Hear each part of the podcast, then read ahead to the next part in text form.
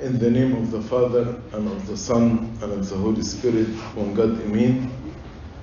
Our Bible study tonight is Psalm 71. This psalm has no title in Hebrew.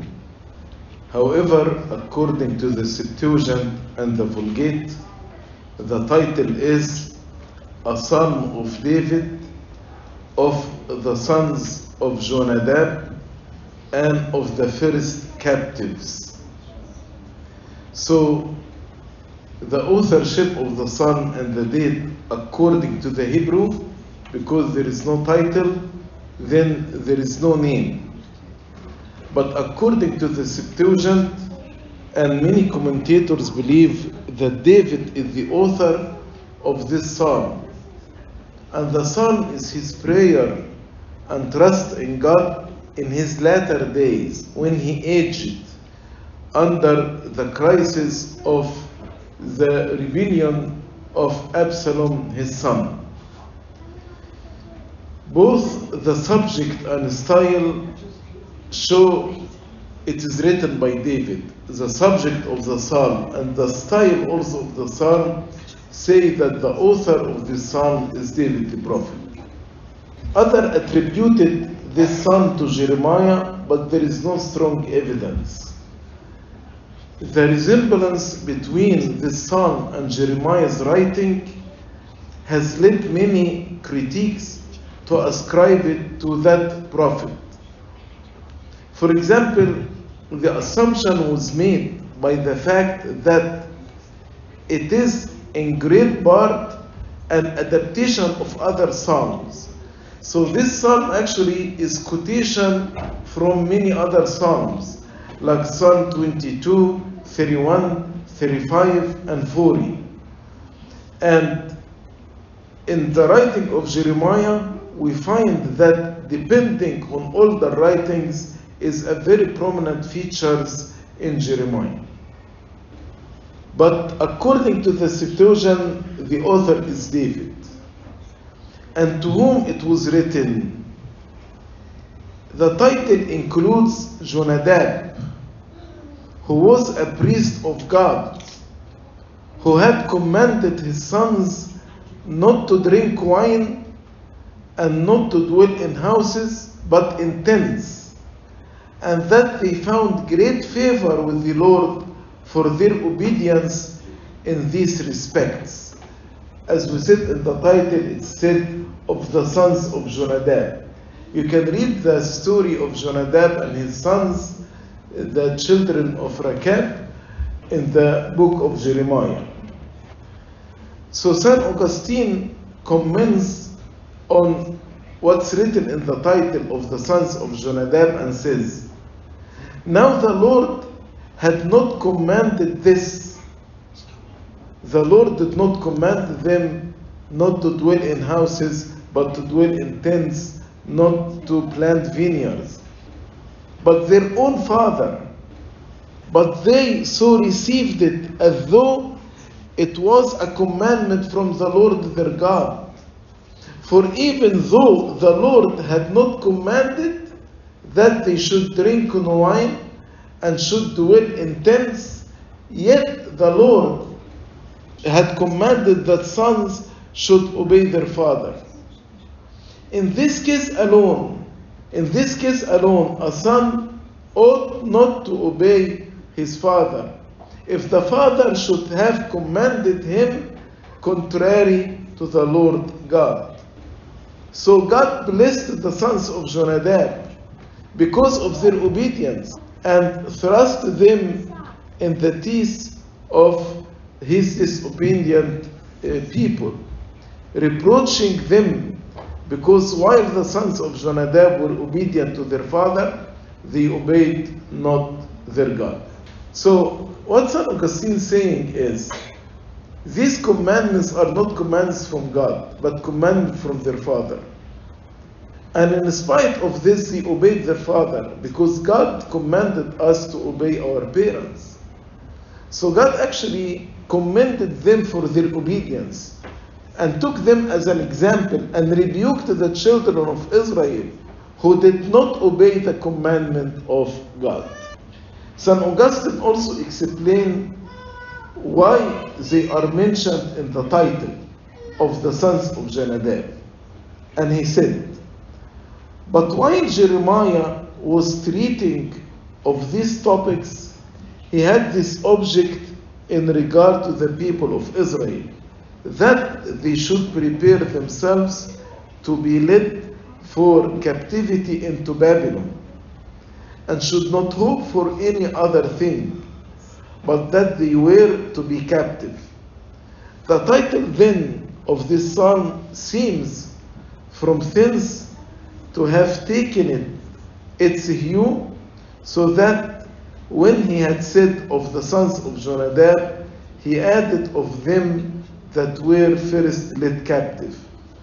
Not that the sons of Jonadab were led captive, but because to them that were to be led captive, they were opposed the sons of Jonadab, because they were obedient to their father, in order that they might understand that they had been made captive because they were not obedient to God.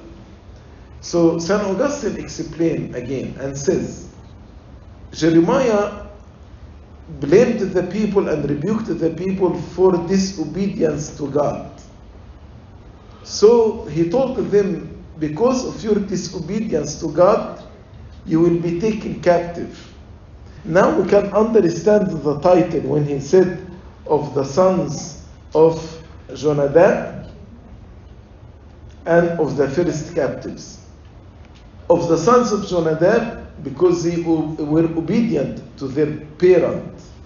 But the children of Israel were disobedient to God. That's why the children of Israel were taken as captives to Babylon. And this psalm speaks also about the captivity of the children of God, as we're going to read together. Therefore, when we read in the title of the first captives, was a prophecy about the captivity and God's people suffering. So this psalm is voiced from the perspective of an individual in a later stage of life, while he was aging, capable of reflecting of all stages of his life. He puts his trust in God and seeks from God to remember him in his old age as he took care of him all the days of his life. Although old age did not spare him adversaries to afflict him, so David, even in his old age, was attacked by his enemies. Yet it did not weaken his worship and his trust in God his Savior. So David, in his old age, he was attacked by his enemies, but his faith remained strong and his trust continued to be strong in the Lord. Verse 21 suggests that the author of the psalm could have been a leader. As we read in verse 21, You shall increase my greatness and comfort me on every side. That's why the assumption here it was written by a leader or by a king. That's why the commentator said it's written by David. This psalm is also St. Jerome and other interpreted as a prophecy concerning the suffering and resurrection of the Messiah.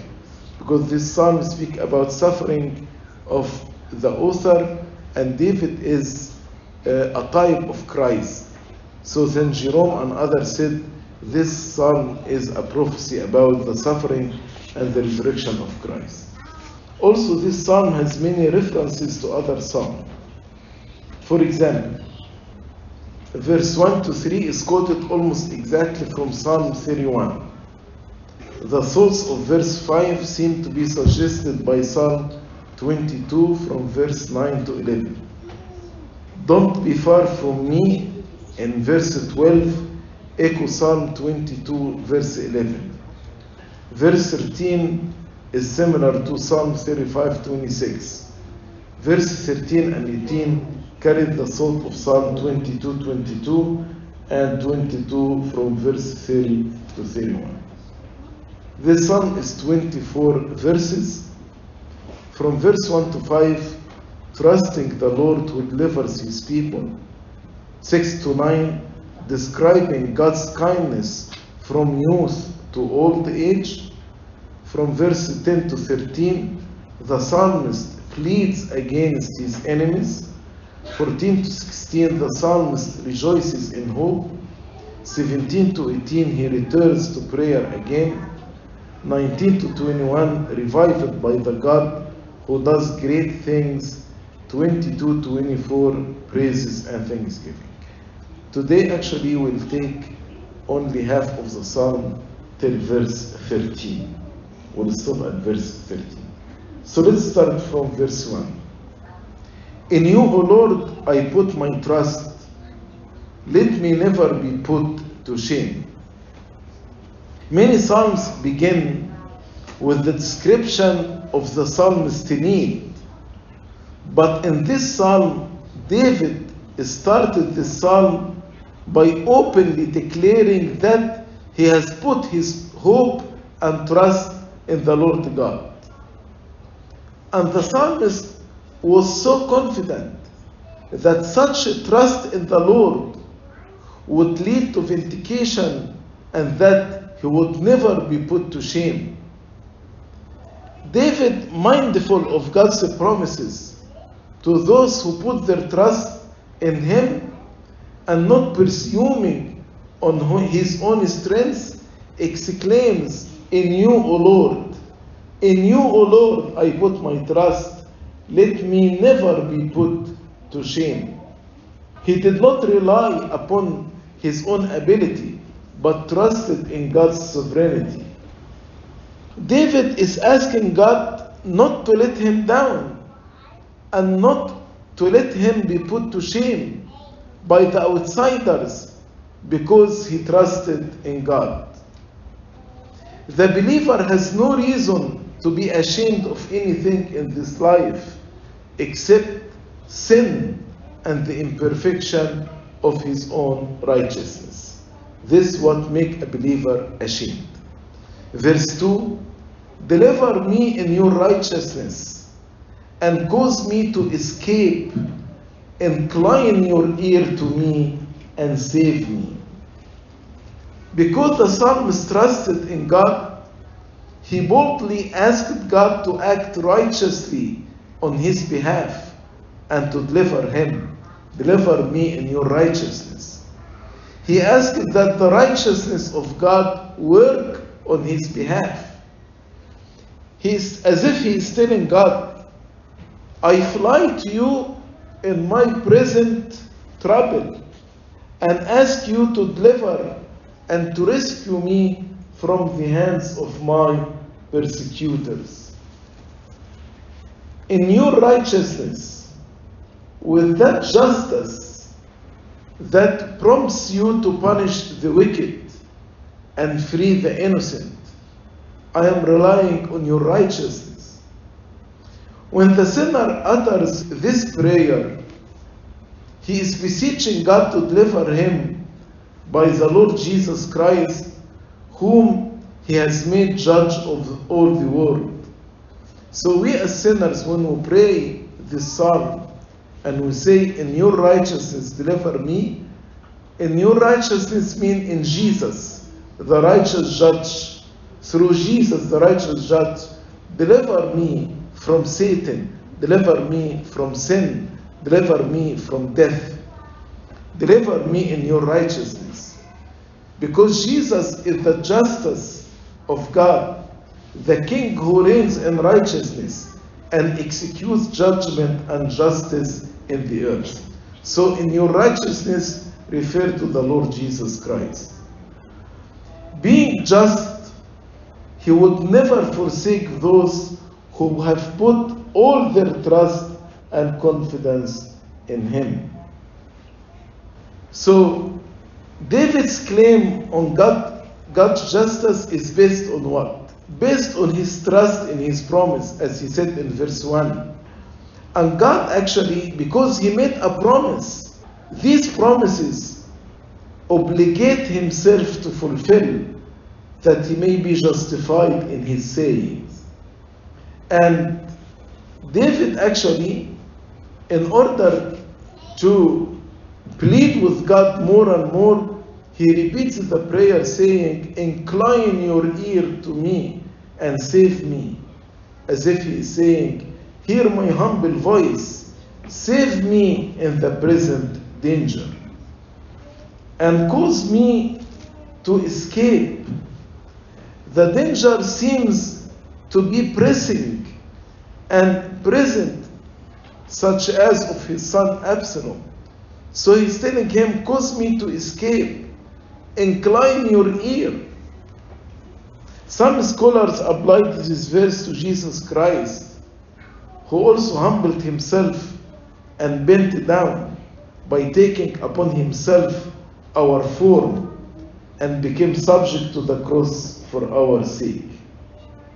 Verse 3 Be my strong refuge, to which I may resort continually. You have given the commandment to save me, for you are my rock and my fortress. So David now explained more clearly what he wants from God. He wants God to protect him like a city strongly fortified and incapable of being penetrated by the enemy. That's why he used these three words to describe what he is expecting from God. Deliver me, find me a place to escape, and save me.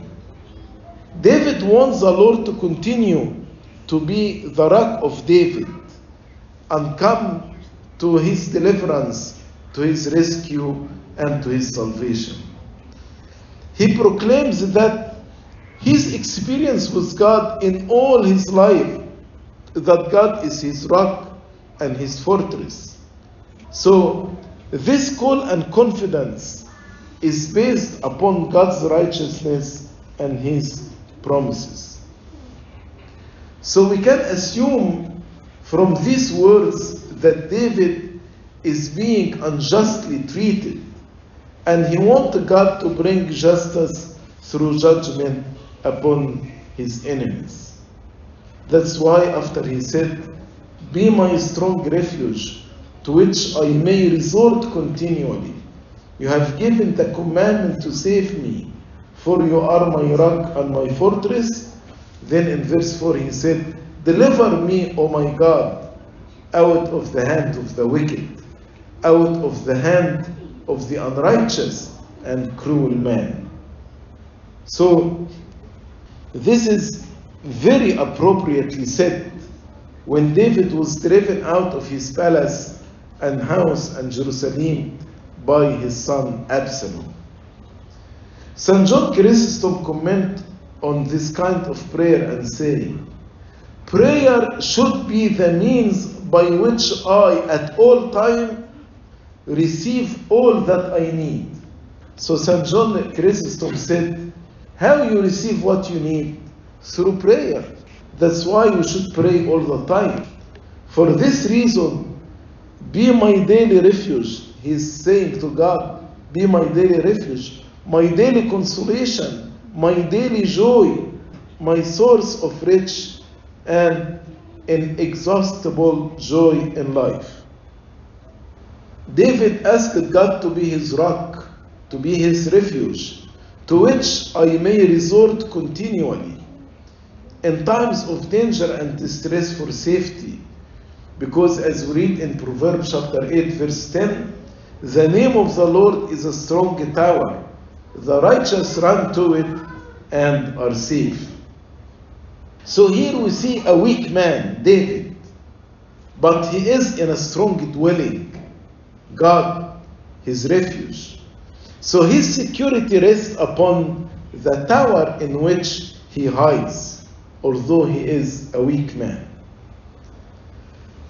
And the source of David's misery is revealed in verse 4.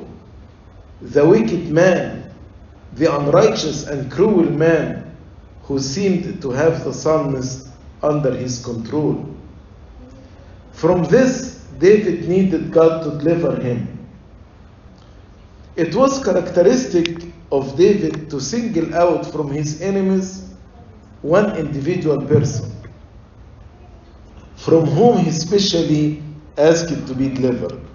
This person could be Saul or Absalom or Achitophel. In this psalm, he may mean his son Absalom who rebelled against him. But also, there are many wicked men who joined Absalom against David, like Achitophel and their servants. For this psalm altogether correspond to Psalm 31, which by general consent talk about Absalom's persecution to his father David. So looking at this passage in a spiritual sense, verse 4, deliver me, O my God, out of the hand of the wicked, out of the hand of the unrighteous and cruel man. So in a spiritual sense, the wicked may mean the devil to the sinner. The psalmist proclaimed his hope and trust in the Lord God, the Master, and the covenant God of Israel.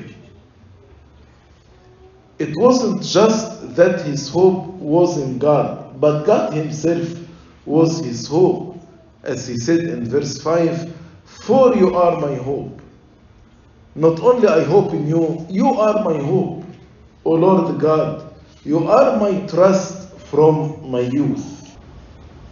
So David had always trusted in God and had always found God a helper. So God's righteousness is the basis for David's confidence, a confidence he has had from his youth in the Lord. So all that he was and all that he possessed, he owed to God. And he felt now that God had been his protector from his earliest year. Verse 6 By you I have been upheld from birth. You are he who took me out of my mother's womb. My praise shall be continually of you. So God's care for David does not only go back to his youth as he mentioned in verse 5, but goes even back to the beginning of his life out of my mother's womb. God had sustained David from his earliest years, and since he had shown his power in keeping him and manifested his care for him, this was the ground to pray that God would keep him still and that he would guard him as old age came on. So David said to God, As you cared for me from my infancy, through childhood, through my youth, I trust that you will care for me in my old age. Seeing God's care and help to him from the earliest age, the psalmist appealed to God's continued care, and in turn, he promised to praise to God that was just as continual. My praise shall be continually of you, because you took care of me all the days of my life. That's why my praise should be continually of you. God knows us even before we know anything. My praise shall be continually of you because where goodness has been continually received, praise should constantly be offered. Some fathers relate verse 6 to infant baptism rite, in which he said, He who took me out of my mother's womb. How related to baptism? So the words in verse 6 speak about my mother, the church, who bear us to God in the sacrament and baptism. So took me from my mother's womb, took me from the water of baptism. So that's why they said, verse 6, has a reference to infant baptism. St. John Chrysostom has many sayings addressing teaching the children about God's wisdom. Many writing instructed the parent to teach their children about the wisdom of God since early age. He says, for example, let everything take second place to our care of our children. So, our children, number one, anything else should be number two. Our bringing them up to the discipline and instruction of the Lord. If from the beginning we teach them to love true wisdom, they will have great wealth and glory than riches can provide. Verse 7 I have become as a wonder to many, but you are my strong refuge. Why he said, I have become as wonder to many? Because of the many adversities and attacks, many people were amazed at the psalmist. Many of those who saw his suffering regarded him as a typical example of the divine chastisement. But his faith has remained unshaken throughout. David's life was a sign and a marvel to many people due to his ability to praise God continually and to trust in God continually as a refuge, even though he is in the hand of the wicked. All his life he was attacked. Saul attacked him. And after Saul died, his children, his son Absalom, attacked him. So the people were in wonder that a man like David, one so committed to God, could be so afflicted. And despite of all of this, David found a strong refuge in God himself. So this wonder might be either from the number of the tribulation which had come upon him. So people wonder when I have become wonder because of the number of tribulation, or from the narrow escapes which he had had from death. Many times he was so close to death, but God rescued him. Or from the frequency of the divine intervention on his behalf, or from the abundant mercies which had been manifested toward him. That's why he became a wonder. So the connection makes it probable that he refers to the unusual number of affliction which he faced. David faced many affliction no one else faced. And the frequency of the divine intervention on his behalf when there was no other refuge and no other hope. So one aspect, he went through many affliction, but the other aspect, God delivered him. St. Augustine take a spiritual view of this verse, and he said, He who despises the things of this world patiently submit to injury, to suffering, and thus goes in a contrary direction to that of mankind, may be called a wonder and a prodigy. So sometimes when we choose to follow Christ and to carry our cross and to suffer for Christ, we become wonder to the people. People don't understand this. Such was John the Baptist, Christ himself, Peter, Paul, other apostles. They, such all were all the martyrs and confessors and other who were looked upon by the wise people of the world as fools. Why they suffer all this pain?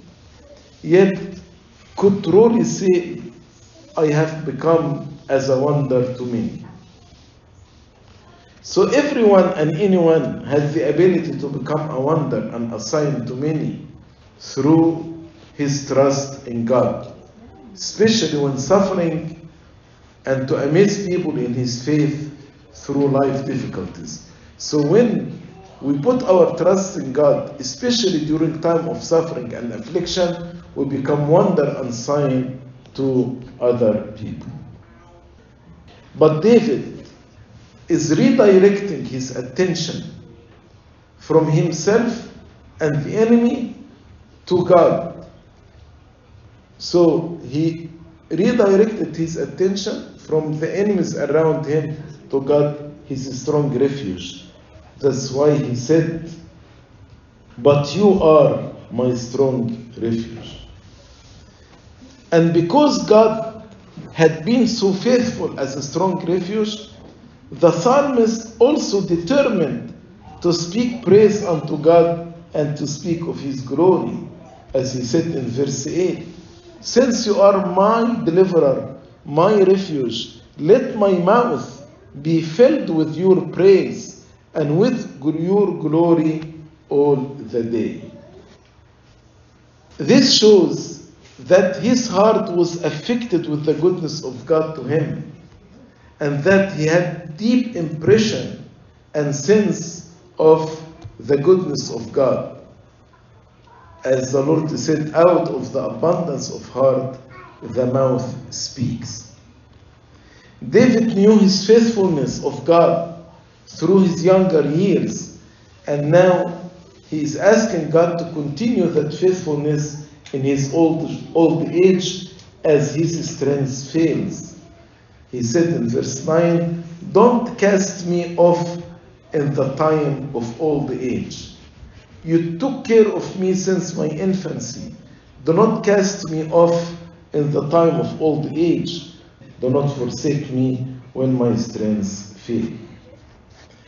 He knew that man's strength diminishes with old age, but God's strength does not diminish. The Lord never cast off nor cast away his people, for they are near to him, one with him. The Lord had been the guide of David's youth, and now David desires that God would be the staff of his old age, at which age he was when Absalom rebelled against him. So when Absalom rebelled against his father, David was already an old man. And some question in what sense Christ, who never knew old age of body, can use this word of himself. If we say Christ, this psalm is a prophecy about Christ. So can Christ say, Do not cast me off in the time of old age? We know that Christ ascended to heaven in age of 33. So how can we apply these verses to Christ? Some scholars take it either of the physical and mental exhaustion of the passion, like in its wasting effect to old age.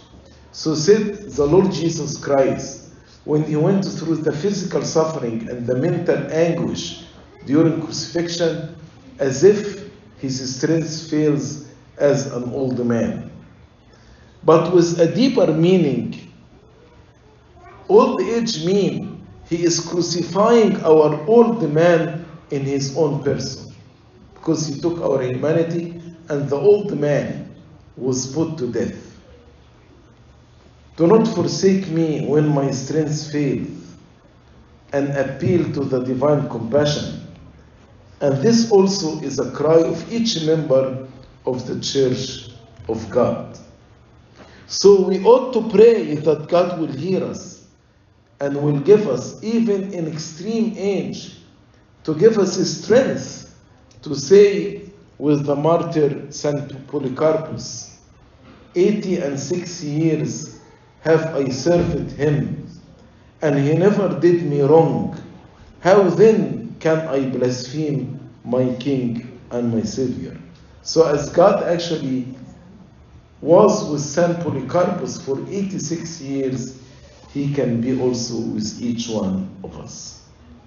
Verse 10 For my enemies speak against me, and those who lie in wait for my life take counsel together, saying, God has forsaken him.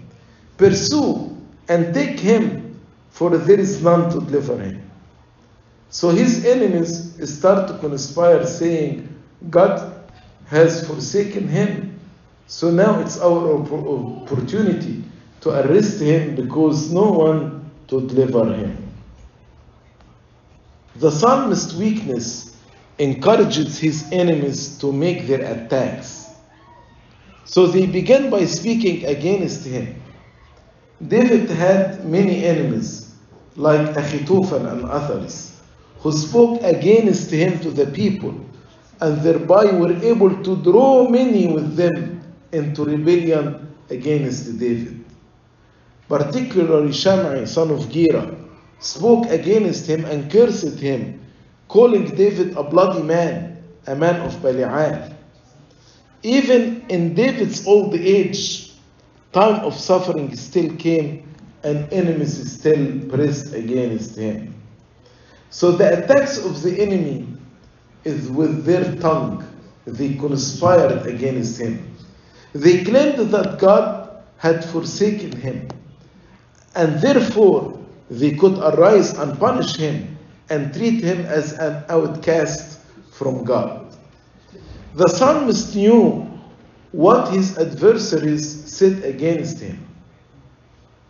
He knew they claimed that God has forsaken him and there is none to deliver him. His adversity made them think that God was no longer with David. So it was a good time to attack David and to pursue and take him. They believed that God has forsaken him, that's why pursue and take him. This is the first advice that Ahithophel gave, which, however, had no effect because God did not allow it to happen. But that is the counsel of Ahithophel. Can read it in 2 Samuel chapter 17. Notice that David's suffering is viewed in two ways. The enemies, when they saw David suffer, actually they said, God has forsaken him. But David himself, when he suffered, actually he considered himself as a wonder, as a sign. People look at him and they are amazed how, in spite of all this suffering, his faith continue in God. His faith and trust in God continues despite of the trials.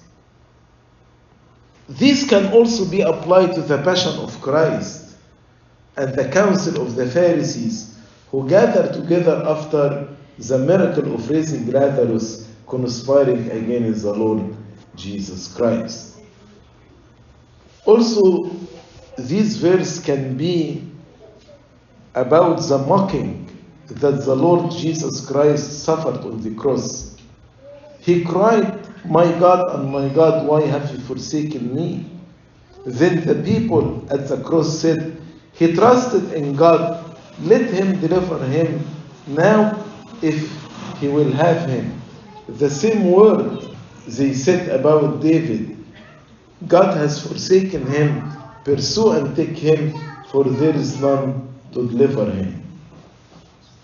So, good men like David may seem to others to be forsaken by God when they go through difficult time, and they th- themselves may sometimes think that they are forsaken by God. They may be forsaken for a short time when God withdraws His grace and does not come immediately for help. But God always, always come back and rescue the person. When He does this, He does it according to His will for the best interest of the person. Verse 12 O God, do not be far from me. O God, make haste to help me. So, with determined enemies to hurt him, David needs God's help very soon. So, he felt as if if God delayed, his help is nothing. While they were taking measures against David, he had turned to, God for protection, who without any trouble could weaken and ruin them all as he really did with Absalom and Achitophel. So David said, Make haste, O Lord, don't delay, because delayed help is no help to David. He said, O God, do not be far from me. As they boast about God being away from him, God has forsaken him. So he's saying, rather make haste to, help, to my help, to save me from them. This was the help the psalmist asked for in verse 13. Let them be confounded and consumed, who are adversaries of my life. Let them be covered with reproach and dishonor who seek my hurt. So David wanted his enemies to, to be con- confounded, consumed, covered with reproach and dishonor. He wanted God to strike his adversaries with confusion and weakness, with disapproval and dishonor. He not only wanted them defeated, but humiliated also. By God hastening to help, let Absalom's counselors be confounded and their plots fail, disappear, and vanish. Let them be covered with reproach and dishonor, a repetition of what he said before. Adversaries of my life, they hated David, as the devil hates us, the godly men of God. So all wicked men are like Satan, full of enmity against God and against all good men. And such were David's enemies. That's why he said, Let them be confounded and consumed who are adversaries of my life. Let them covered with reproach and dishonor who seek my hurt. This actually conclude our Bible study tonight. Glory be to God forever and ever. Amen.